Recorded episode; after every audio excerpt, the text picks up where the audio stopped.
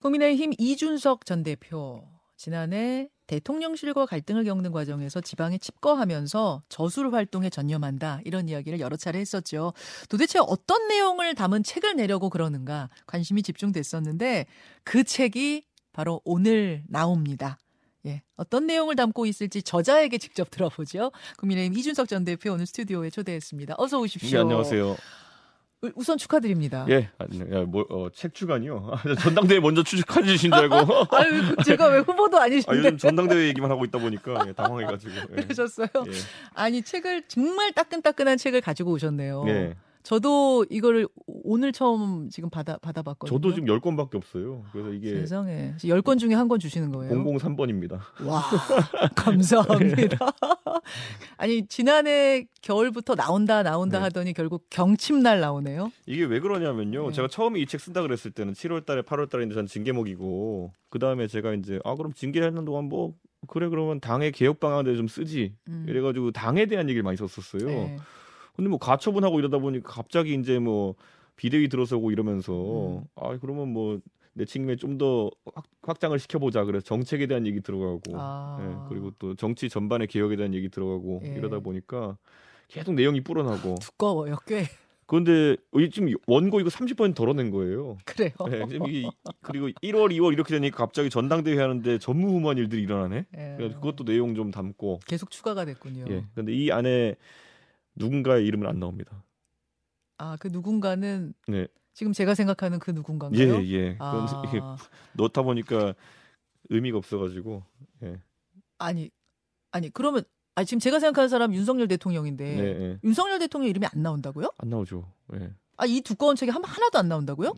그 선거 결과 분석할 때 한 번 윤석열 후보라고 나오고요. 예. 그 수치 분석할 때 그건 어차피 윤석열 대 이재명 수치 분석하는 게 나오는 와, 거고. 이 두꺼운 책에 그 한 번이 나온다고요? 뭐 대충 수치- 연상되긴 할 겁니다. 그런데 내용 중에서 보면은. 아니 예. 굳이 그렇게 또 뺀 빼신 이유는 뭐예요? 오래 갈 책인데 예. 너무 현안에 매몰되면 안 될 것 같아가지고. 왠지 참. 예. 야, 아이 그 얘기는 조금 나중에 하고. 예. 어, 추천사를 김종인 전 비대위원장이 쓰셨다고요. 예. 선뜻 오케이를 하신 겁니까? 아니면 좀 뜸을 들이셨을까요? 아, 그냥 빠- 가서 빨리 써주세요 이랬어요 그냥. 그냥 빨리 빨리 써주세요 이랬어요. 그랬더니 바로 오케이 네, 하셨어요? 바로 써주셨어요. 어, 거부할 수 없는 미래 책 예. 제목이 그런데 어떤 의미입니까? 그런 거죠. 이제 그 저는 이 정치 변화 과정을 보면서 2021년도부터 이제 젊은 세대가 확 이제 정치에 참여하기 시작했는데 이거 아무리 윤핵관이니 누가 막아 세우려고 해도 트렌드가 변하고 있다는 걸 느끼거든요. 음. 음, 그렇기 때문에 이번 전당대회도 이제 보면은 지난 전당대회를 기점으로 이 우리 천아 용인 후보라고 하는 사람들은 어, 선거 방식도 완전히 달라졌고 예, 그런 게 하나의 뭐 변화로 이제 자리 잡고 있기 때문에 저는 이거 아무리 윤핵관들이 무슨 뭐 조직 선거 한다고 되돌리려고 하고 이런다 해도 안 될 것이다. 어, 그거 외에도 많은 지점에서 보면 예. 정책 같은 것도 있잖아요. 보면은 예. 안에 보면 특히 많이 다뤘던 것이 이제 소위 PC주의라고 하는 어떤 그런 조류와 음, 거기에 반하는 반PC주의라든지 이런 이슈들이 음, 미국 같은 경우는 10년 전, 20년 전에 등장해가지고 계속 사회 담론이 그걸 중심으로 흘러가고 있거든요. 음. 우리가 알고 있는 미국의 많은 정치적 이슈들, 뭐 낙태 논쟁도 그렇고 BLM 옛날 Black Life Matter 이렇게 하는 것도 그렇고 사실 이, 이런 사회 이슈들이 이제 정치의 중심에 서야 되는 건데 음. 지금 대한민국의 어, 여야가 지금 그런 문제에 관심이 있는지 또는 그걸 논쟁할 능력 자체가 있는지를 잘 아. 모르겠어요. 그래서 네. 정치 개혁이 필요한 시간, 정당 개혁이 필요한 시간, 4장, 5장 이렇게 다 할애를 할 정도로 길게 그런 정책적인 부분도 쓰셨는데 제가 책을 한 2주 정도는 빨리 내려면 2주 낼 수, 빨리 낼 수 있었거든요. 예. 근데 전당대회 투표가 끝난 오늘 이제 그 모바일 투표가 끝난 오늘 이제 이걸 내기로 한 거는 안에 논쟁적인 내용이 굉장히 많아요. 아? 예를 들어 제가 쓴 것 중에 야 이거 쓰면 분명히 어르신들이 또 난리 날 텐데 했던 내용이 예를 들어 차별금지법을 논의하자였어요. 어... 예.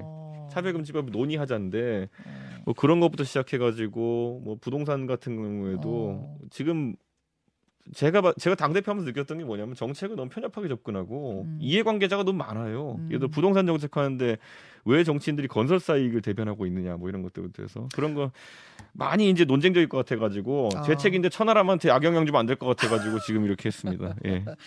알겠습니다.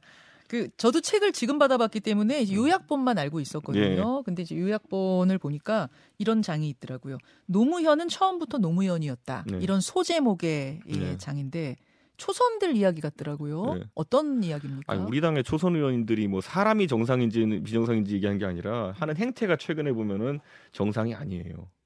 정, 비정상이라고요? 그렇죠. 최근에 뭐 연판장 돌리고 이런 거 우리가 항상 지금까지 대한민국 정치에서 초선 의원 이렇게 하면은 뒤에 같이 붙이는 수식어 또는 같이 붙이고 싶어하는 의원들 수식어가 초선 소장파 의원이에요. 아, 아니 예. 초선 소장 개혁파 의원 이런 거예요.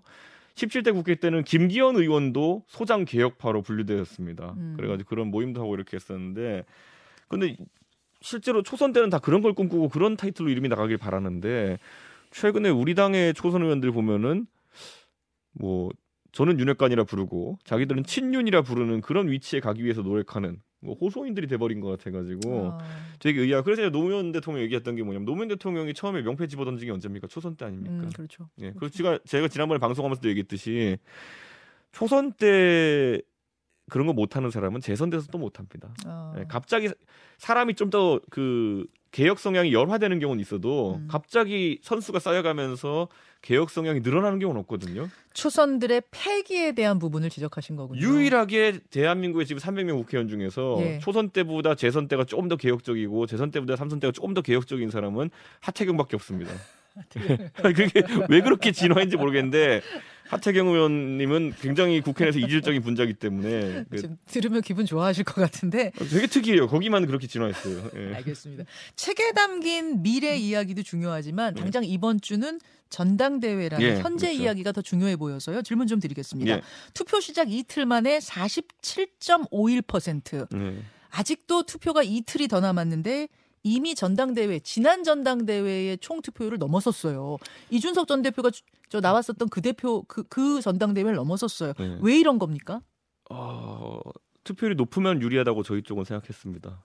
그래서 투표를 어떻게 제고할 수 있을까? 사실 이런 게 있어요. 사실 저는 이제 이번에는 합동 연설회가 일곱 번 있었거든요. 예, 예. 저 때는 네 번 있었어요. 음. 그러니까 저는 이제 천하람 후보나 우리 후보들이 조금 감을 잡고 이렇게 선거 분위기에 적응하면은 그 일곱 번의 연설회 중에 뭔가 빵빵 터지는 것이 많이 나올 거라 생각해서 준비하고 예. 있었어요. 그런데 사실 이번에 워낙 이제 대통령실에서 기획을 강하게 하고 그러다 보니까 그런 어떤 연설 내용 듣고 평가하는 아, 선거가 아니었던 거예요. 어. 그래서 이 개혁 성향의 당원들한테 어떻게 하면 이걸 좀 불러 일으킬까 음. 하는 생각을 하다가 소위 말하는 이제 엄석대 얘기를 한 거거든요. 아, 금요일의 기자회견은 이 표에 대한 호소였다 그런 말씀이신데 그러니까 일단 그 얘기 하기 전에 선거는 그러니까 왜냐하면 내가 왜 여기에 투표를 해야 되는가가 우선 유권자, 그러니까 당원 개개인에게 그 마음이 들어야 되거든요. 음흠. 내가 여기서 던지는 표의 의미가 무엇인가 네. 예, 그런 것을 일깨워 주는 게 굉장히 중요한 것인데 사실 아 굉장히 뭐 젊은 사람들 표현으로 극딜했습니다. 진짜. 극딜 하셨더라고요. 예, 예. 아 그럼 그 얘기 뭐 나온 김에 해보죠. 금요일 예. 국회에서 예. 양복을 네. 지금도 양복 안 입고 네, 오셨는데 예. 양복을 쫙 차려입고 넥타이까지 딱 메고 네. 국회에서 기자회견을 갑자기 하셨어요. 예. 소설책 한 권을 들고 나왔습니다. 우리들의 일그러진 영웅. 이렇게 이야기를 했습니다. 이문열 작가가 그려냈던 시골 학급 모습이 최근 국민의힘 모습과 닿아 있다. 모두가 자신의 권리와 양심을 잃어버리고 엄석대에게 굴종하면 평화와 질서가 유지되는 것처럼 보였다. 아마 이게 누군가가 이야기하는 당정 일체일지도 모른다. 그날 그러셨어요. 학급 반장 엄석대에게 윤석열 대통령을 빗댄 겁니까? 저는 확인해 주지 않습니다. 항상 그런 것처럼. 아직까지 공식적으로는 저는 삼성 건어가 누군지도 확인 안 해 줬습니다. 아니 뭐 확인을 안 해도 예. 지금 해석은 이미 그렇게 나오고 있는 상황이거든요. 뭐 우리 청취자분들이나 진행자가 생각하는 인물이 하나라면 아마 예. 그러니까 적어도 이 부분은 확실하죠. 네. 엄석대 같은 이, 이 상황이 엄석대의 교실 같은 그런 상황이 당에서 벌어져서는 안 된다. 그 메시지 경고 메시지 전하신 건 맞죠? 아 그렇죠. 그리고 이게 참뭐그 우리들의 일그러진 영웅을 어릴 때 보신 분도 있고 네. 이번에 다시 본 분도 있을 텐데 저도 다시 보니까 안 보이던 것들이 보이기 시작했어요. 아, 어떤 게 보여요? 어, 저 어릴 때는 진짜 어 그냥 초등학교 그러니까 국민학교 애들 얘기구나 그때 네. 그렇게 생각하고 봤었는데 예.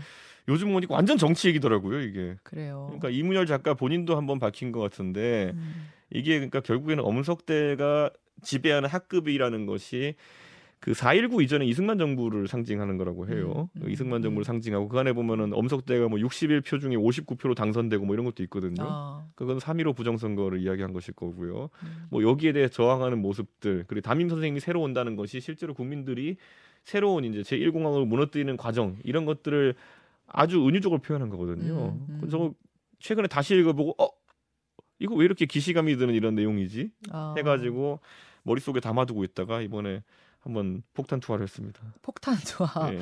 이 기자회견을 본 이 폭탄 투하를 본 홍준표 대구시장은 분노의 SNS를 올렸습니다. 네. 어찌 우리 당 대통령을 무랩의 엄석대에 비유를 하느냐. 우리 당 대표까지 지낸 사람이 민주당보다 더한 짓을 한다. 이렇게 SNS를 올렸습니다. 그랬더니 또 이준석 전 대표가 홍 시장을 소설 속, 그 소설 속에 네. 체육부장에 비유를 하셨더라고요. 그러니까 저는 홍 시장님 정도의 그 이력이나 아니면은 그런 어떤 평소의 과단성 같으면은 오히려 엄석대에 대해서 저항하는 모습으로 이제 정치를 하셔야 된다 보는데 근데 최근에 보면은 체육부장 역할을 자, 자처하고 계신 것 같다. 물론 지방자치단체장이 되면은 어. 그에 걸맞게 지방자치단체에 어떤 예산 따고 이러기 위해 가지고 그렇게 뭐 잘 보여야 될 것도 있겠지만은 음. 그러면서 이제 사실 중앙 정치인으로서의 매력이라는 건 반감하게 되어 있는 것이거든요. 어. 그리고 이거 이 전개란 보세요. 이게 흔히 있는 예. 국민의힘에서 이준석 싸가지 없다 론의 근거가 되는 건데 저는 굉장히 은유적으로 항상 표현하잖아요. 소설 같은 걸 들어가지고 얘기하잖아요. 그럼 여기서 보면 급발진한 분이 누굽니까? 홍 시장 아닙니까 보면은? 아, 급발진했다. 어, 이 표현 자체가 얼마나 거칩니까? 아 근데 은유가 좀 너무 강했다. 네. 엄석대에다가 대통령 비유하는 건 좀 심하지 않느냐 이런 의견들도 꽤 많았거든요. 당원 게시판에도 그렇고. 아, 그거는 자기들이 그렇게 엄석대에서 윤석열 대통령 연상하는 것 자체가 문제인 거죠. 저는 어, 한, 제가 뭐 회피하고자 해서 얘기하는 게 아니라요. 어. 저는 얘기하는 것처럼 저는 소설 얘기를 했을 뿐인데 책 얘기만 했을 뿐인데 거기서 당원들이나 아니면 국민들 뭐 하다못해 방송 진행자까지 한 사람을 연상한다면은 그거는 말 그대로 그건 문제가 있는 겁니다. 그거는. 아, 예. 그한 사람으로의 모두가 연상하는지를 그 한 사람이 반성해야 된다 그런 말씀이세요? 그게 원래 풍자 문학이라든지 모든 은유 이런 것들이 예. 하는 거거든요. 탈춤 춰가지고 권력자를 비판하고 이런 것처럼. 예. 그런데 저는 이번에 홍준표 시장님은 100%제 연설 그 기자회견을 안 봤다. 어, 그 무슨 말씀이세요? 그냥 기사 뭐 하나 보고 나가지고 뭐 기사 기자들이 그냥 엄석대는 윤 이렇게 써놓으니까 그냥 그거 보고 이제 급발진하신 거겠죠.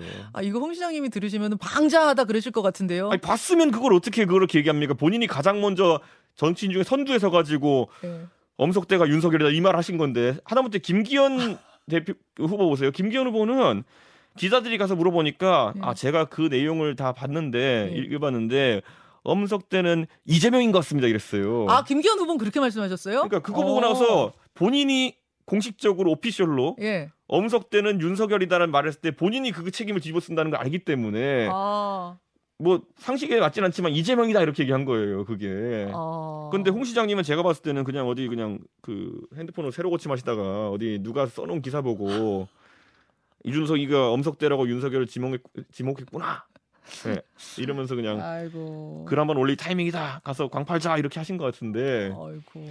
가장 먼저 정치인 중에 가장 먼저 윤석열 대통령을 엄석대로 지칭하셨습니다. 아, 예. 아, 이거 홍 시장님 오늘 방송 듣고 또글 올리실 것 같은 아 느낌이. 근데 이- 저는 이거 굉장히 중요한 논쟁이었다 보는 게요. 제발 네. 좀그 나이 어리다 이런 거 안 꺼냈으면 좋겠거든요. 음. 예, 그런데 홍 시장님이 결국에는 저는 은유로 표현했고 본인 급발진하시고 제가 반박해가지고 체육부장 하지 마시라 그랬더니만은 이제 뭐뭐 어린아이의 치기 뭐 이러고 예, 나오셨거든요. 어린 어린애 치기에는 대꾸 안 한다 이렇게 쓰셨어요. 근데 이게 이런 게 있어요. 그러니까 본인도 이제 항상 사람은 본인 나이가 어떻게 들어간지 모르기 때문에 항상 자기는 청춘이라 생각하고 얘기하는데 서른아홉에 당대표까지 지낸 사람이 어린애 치기로 보이면은 보편적인 2030은 뭐로 보인다는 것이며 어.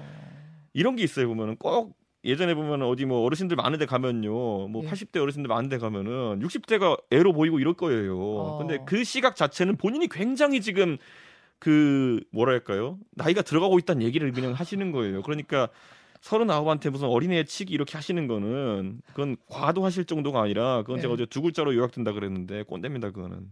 아 어제 두 글자 땡땡 두 글자 줄여서 생각할 겁니다. 그 두 글자가 꼰대였어요. 그 건 제가 선언적으로 말씀드린 꼰대예요 그거는. 알겠습니다. 아유 두, 두 분의 설전이 주말 내내 뜨거웠어요. 네. 아니 좀 뜨거웠어요. 멀쩡한 주제 갖고 싸우지 왜 저한테 싸움을 거세요? 제가 저 사실 그, 그 진짜 아무튼 다시 네. 결, 저, 저 전당대회 얘기로 네. 넘어와서 네. 이 정도 투표율이면은 결선 안 가고 네. 안 가고 김기현 후보가 과반 득표 할 거다라는 김기현 후보 캠프 생각엔 어떻게 생각하십니까? 제가 옛날에 전당대회 치를 때요. 예. 어 그때 한 45% 정도 이렇게 투표율이 나오니까 주호용 나경원 캠프에서 정확히 뭐라 그랬냐면요. 이준석에 대한 불안감을 당원들이 투표로 심판한 결과 이랬어요. 음. 근데 제가 당선됐잖아요, 그냥. 어. 그러니까 아전인 수격으로 그렇게 얘기할 것이 아니라 지금 모바일 투표라는 거는 젊은 당원들의 어쨌든 투표 비중이 높다는 것을 의미하는데 그런데 그 사람들이 어 지금 뭐 일반적인 여론조사에서 윤석열 정부에 대한 지지가 강하지 않거든요.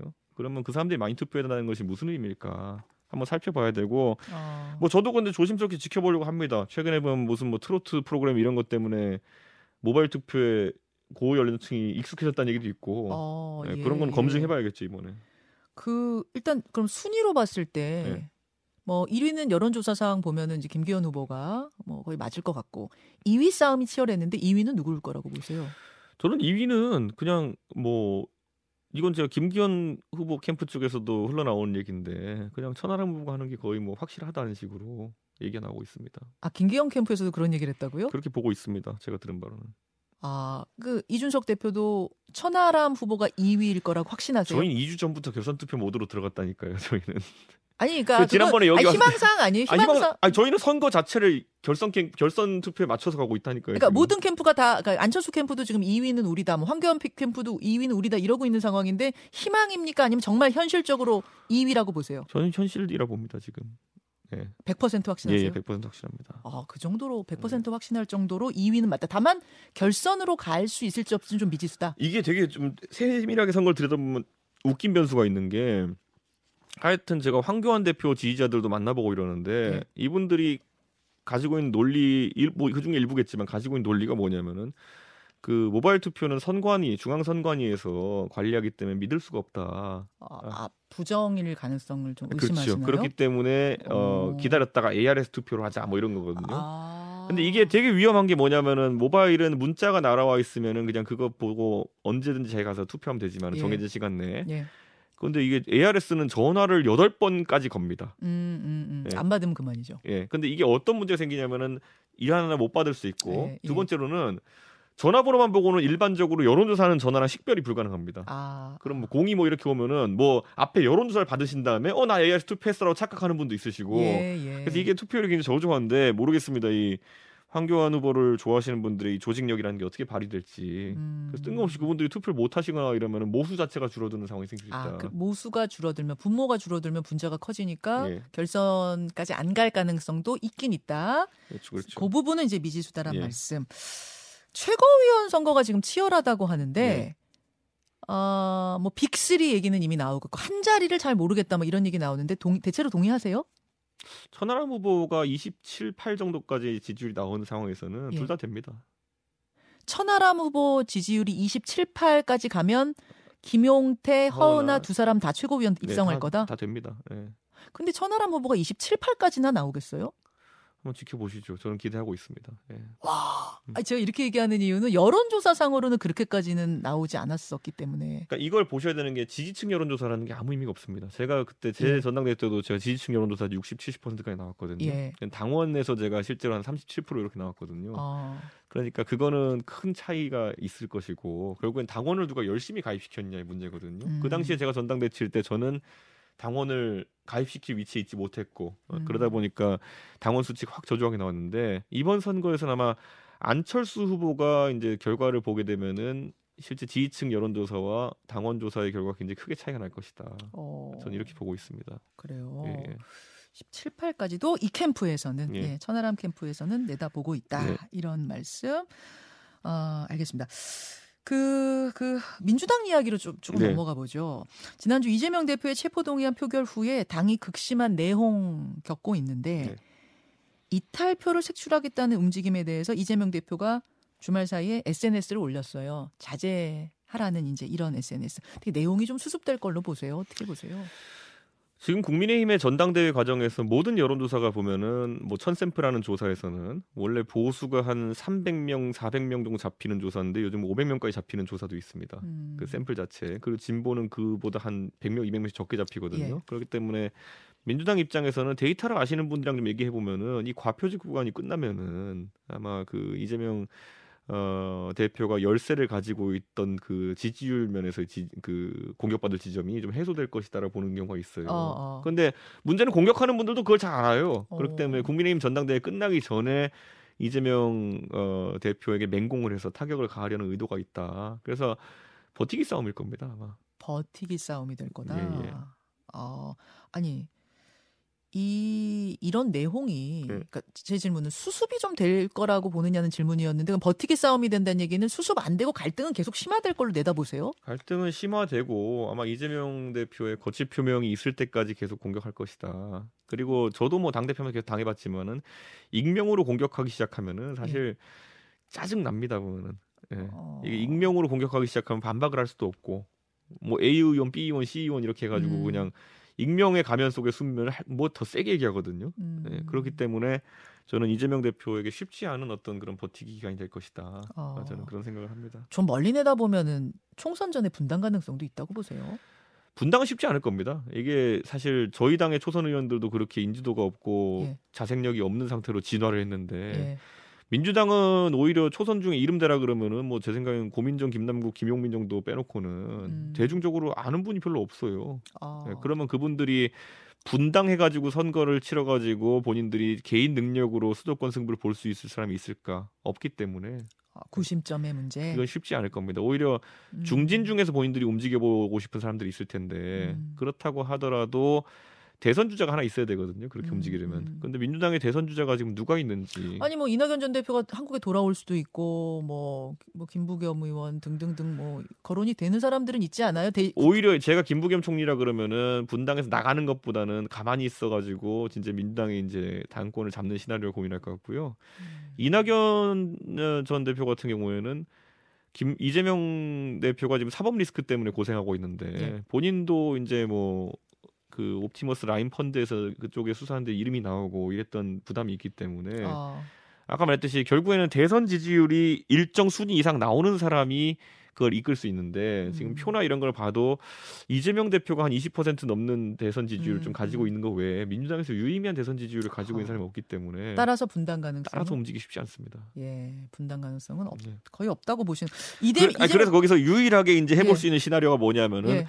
그분들이 만약에 그분들이 만약에 소위 심평 시나리오대로 가면은 시, 신평 시나리오 어떤 거 말씀하시죠? 신평 변호사? 아 대통령이 전당대회 지면은 무슨 탈당해 버릴 수 있다 이랬잖아요. 아 예, 그, 그 예. 얘기했었죠. 신평 플랜이라는 게 참 비현실적인데 그 신평 플랜대로 가면은 대통령이 탈당하시면 의석수가 부족한데 어떻게 하겠습니까? 어. 민주당에 있는 의원들 몇 명이 들어오려고 하겠죠 그러면은. 아 국민의힘에서 받아들이는 식이 될 수 있다. 아니죠. 그 당은 국민의힘이 아니죠. 대통령이 나가셨으니까 아, 아, 예, 예, 예. 통당이죠. 통당. 예. 아그 그렇게 움직일 가능성이 있다. 아 근데 워낙 허무맹랑한 시나리오니까 제가 말했잖아요. 그냥 심평 시나리오 정도에서만 가능한 그 시나리오가 하나 있다.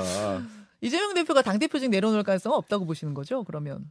어 제가 지금 밖에서 대기하고 있는 현근택 변호사한테 예. 계속 얘기했던 게 뭐냐면은 예. 어 이번에 부결 나면은 바로 던지는 게 어떻냐는 얘기를 했었어요. 음... 던진다는 게 대표직이 아니라 나는 수사받으러 가겠다. 아, 아, 예, 네, 예. 앞으로 다 수사받으러 가겠다.